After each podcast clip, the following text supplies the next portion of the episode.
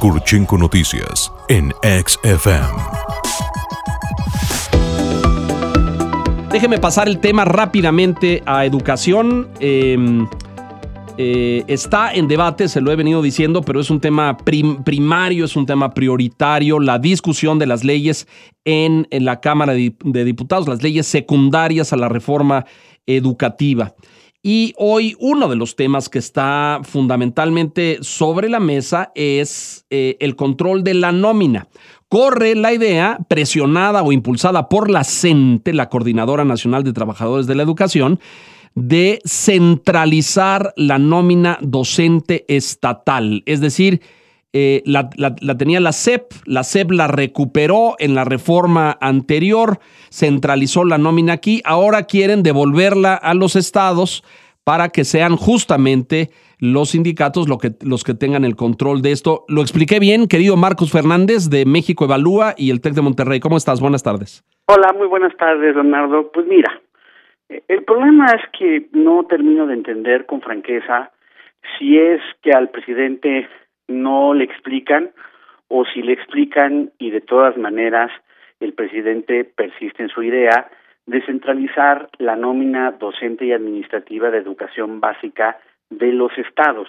Ojo, hoy eh, digamos que hay, por un lado, el 70% de la nómina que se paga ya con dinero federal a través de un fondo que se llama el FONE, y por el otro lado, el otro 30% diversos estados pagan con sus propios recursos esa nómina y en algunos estados el porcentaje es mayor. Por ejemplo, Puebla, cerca del 40% de su nómina pues viene de recursos propios. ¿Por qué la preocupación? Centralizar la nómina, por un lado, asume que de esa manera se va a poder controlar adecuadamente el problema de los famosos comisionados y aviadores que persisten lamentablemente en el sistema educativo. No se entiende que el problema no está ahí, el problema está en que, por un lado, no termina de, transparentarse la información realmente de la nómina y que cuando se detectan, como nosotros lo demostramos hace unos meses en el reporte precisamente sobre el FONE, cuando se detectan irregularidades, la autoridad federal al menos hasta ahorita en el pasado, vamos a ver si esta autoridad es diferente, no estableció las denuncias ni penales ni administrativas por los pagos indebidos que se hicieron.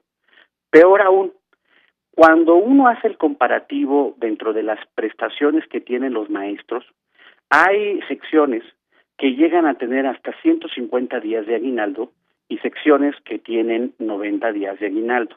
El presidente ha prometido que va a homologar las prestaciones. Yo veo políticamente imposible homologar hacia la baja. Habría la presión del sindicato a homologar hacia arriba. ¿De dónde va a salir el dinero para su pago y de dónde va a salir el dinero federal para el pago de la nómina de los estados? Yo estoy seguro que la Secretaría de Hacienda y la Secretaría de Educación Pública se lo han explicado y no termino de entender por qué él cree que teniendo el control federal de toda la nómina, las cosas van a funcionar adecuadamente, porque además me sorprende, el presidente dice que le gusta la historia, pues si sabe de historia, justo antes del 92 hubo la pretensión de que todo fuera federal y fue un desastre. Y fue un desastre. Oye, dime una cosa, Marco, porque tú dices le explican y no. Eh, en fin, da, llama desconfianza porque Veo la mano sindical detrás de todo esto, no sé si tú coincidas, pero la presión eh, que hace eh, eh, los sindicatos, que hace la CENTE y el CENTE en este tipo de cosas. en, el, en el caso de Puebla, tú dices, bueno, el 40% viene de recursos del Estado. ¿cómo, ¿Cómo es el caso de Oaxaca? Porque ellos históricamente tenían control del IEPO, el Instituto de Educación que depende del gobierno estatal y que maneja todo el magisterio en Oaxaca. Eh, Ahí la situación es preocupante porque todo el dinero es federal y sin embargo la administración de la Secretaría de Educación, que es el IEPO de, de, aquel estado, pues ha cedido nuevamente el control de las plazas a, eh, a, a, la sección 22. Tan es así que justo el diario El Universal, el día de ayer, documentó cómo ya hay maestros de la sección 22 que se están quejando porque les ha llegado el oficio de sus dirigentes que para ciertos ascensos este de lo que se denomina el escalafón horizontal, es decir, para poder ganar más, van a tener que cubrir ciertos requisitos, por ejemplo, de asistencia sindical, que en otras palabras es el eufemismo para decir ir a las marchas. Entonces, por un lado estamos viendo que no es ni siquiera cierto que el que pague el gobierno federal garantiza que no haya eh, eh, no haya comisionados. Tan es así que incluso es importante mencionar, compartir con tu audiencia, que en el caso de la Ciudad de México, todo el control viene por parte de la SEP. Y el presidente ha dicho de manera equivocada que miren, no hay problema en, el, en, el, en la Ciudad de México. Pues si le informaran bien, le dirían que la autoridad educativa anterior y ahora pues también lamentablemente la autoridad educativa bajo su mandato se ha negado a transparentar la nómina magisterial y administrativa de las primarias, secundarias que están en control del gobierno federal. y eso es un problema. No tenemos datos, no, tenemos, información. Se han negado sistemáticamente argumentando protección de, de, datos eh, individuales que no quieren dar esa información, aunque este, tramposamente omiten que el resto del país, en la parte que sí se paga con dinero federal, toda la información de la nómina es transparente por ley. ¿Por qué la Ciudad de México tendría que ser una excepción? Una excepción, claro. Y sobre todo, regresando al punto que tú me preguntabas anteriormente, la preocupación es mayor porque van seis reuniones a puerta cerrada entre las distintas secciones de la CENTE con el presidente, con el secretario de Educación, la secretaria de Gobernación. Y no sabemos nada. Hasta ahorita el gobierno federal nos haya dicho, esta boca es mía y estamos acordando esto y estas son las minutas, etcétera, etcétera. Lo que sabemos que supuestamente han acordado son por los dichos, ya sea de los dirigentes de Chiapas, de los dirigentes de Guerrero, de Michoacán o de Oaxaca me parece que esa, ese silencio es un silencio, pues yo quisiera pensar que no culposo, pero sí un, un error de parte del gobierno federal que abre la puerta a la especulación sobre la presión de la coordinadora en estos momentos que se está negociando además la redacción de la legislación secundaria justo de la reforma educativa. Pues me parece que eres generoso, Marco, porque este gobierno pregona todos los días que es el gobierno de la transparencia y que aquí no se ocultan datos y que se dice y se informa todo y que no hay ninguna intención eh, ulterior, subrepticia para esconder información.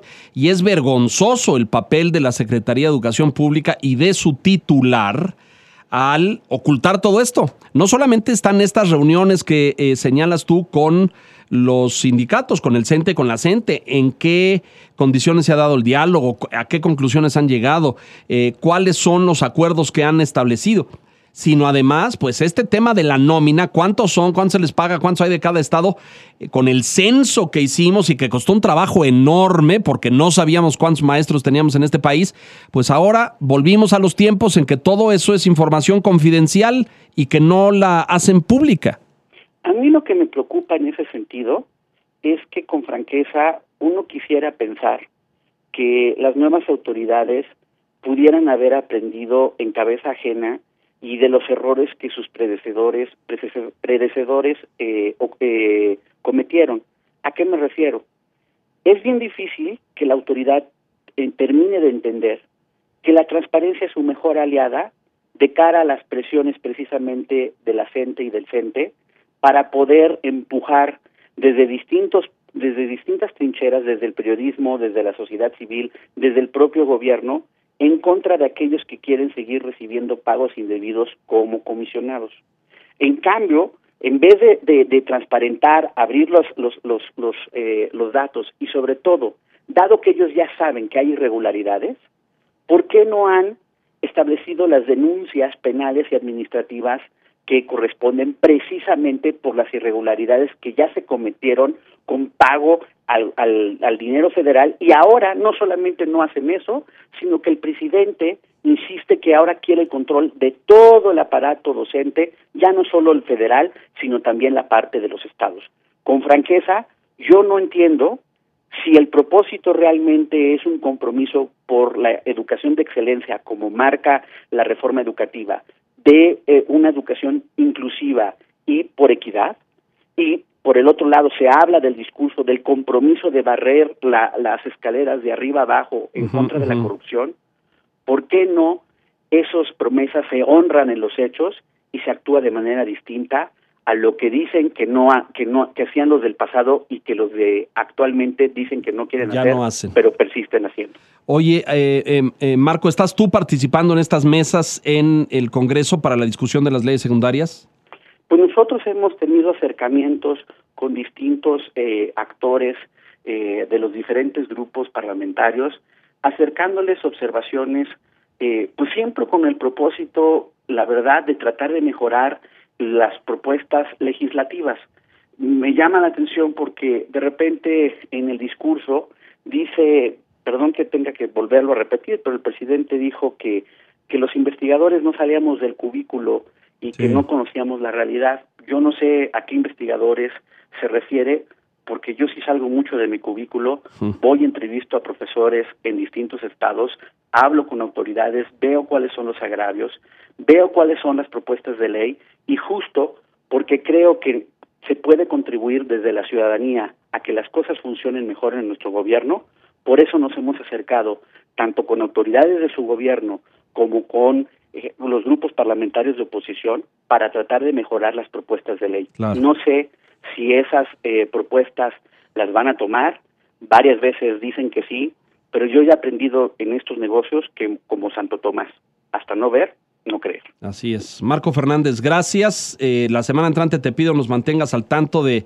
cómo avanza la discusión en el Congreso y esto es muy delicado porque aunque Esteban Moctezuma diga que la reforma no es regresiva, toda la evidencia señala lo contrario. Vamos para atrás. Marco Fernández de México Evalúa y del TEC de Monterrey, muchas gracias. Gracias como siempre, muy buena tarde. Un abrazo, gracias, muy buenas tardes. Bueno, pues ahí tiene este tema educativo y, de, y subrayo porque a lo mejor he recibido algunos comentarios de la, de la audiencia que me dicen que, para qué abordo estos temas, que, que, es aburrido hablar de esto. Perdón, pero no quitaremos el dedo del renglón. La educación es la prioridad nacional número uno. Si no invertimos en educación, si no hacemos un trabajo serio, consistente para tener mejores maestros, pues eh, estamos condenados al fracaso. Y tristemente, todas las señales de la administración pública van en el sentido de regresar al control de la nómina y los privilegios a los sindicatos. Ya nos habíamos librado de ello.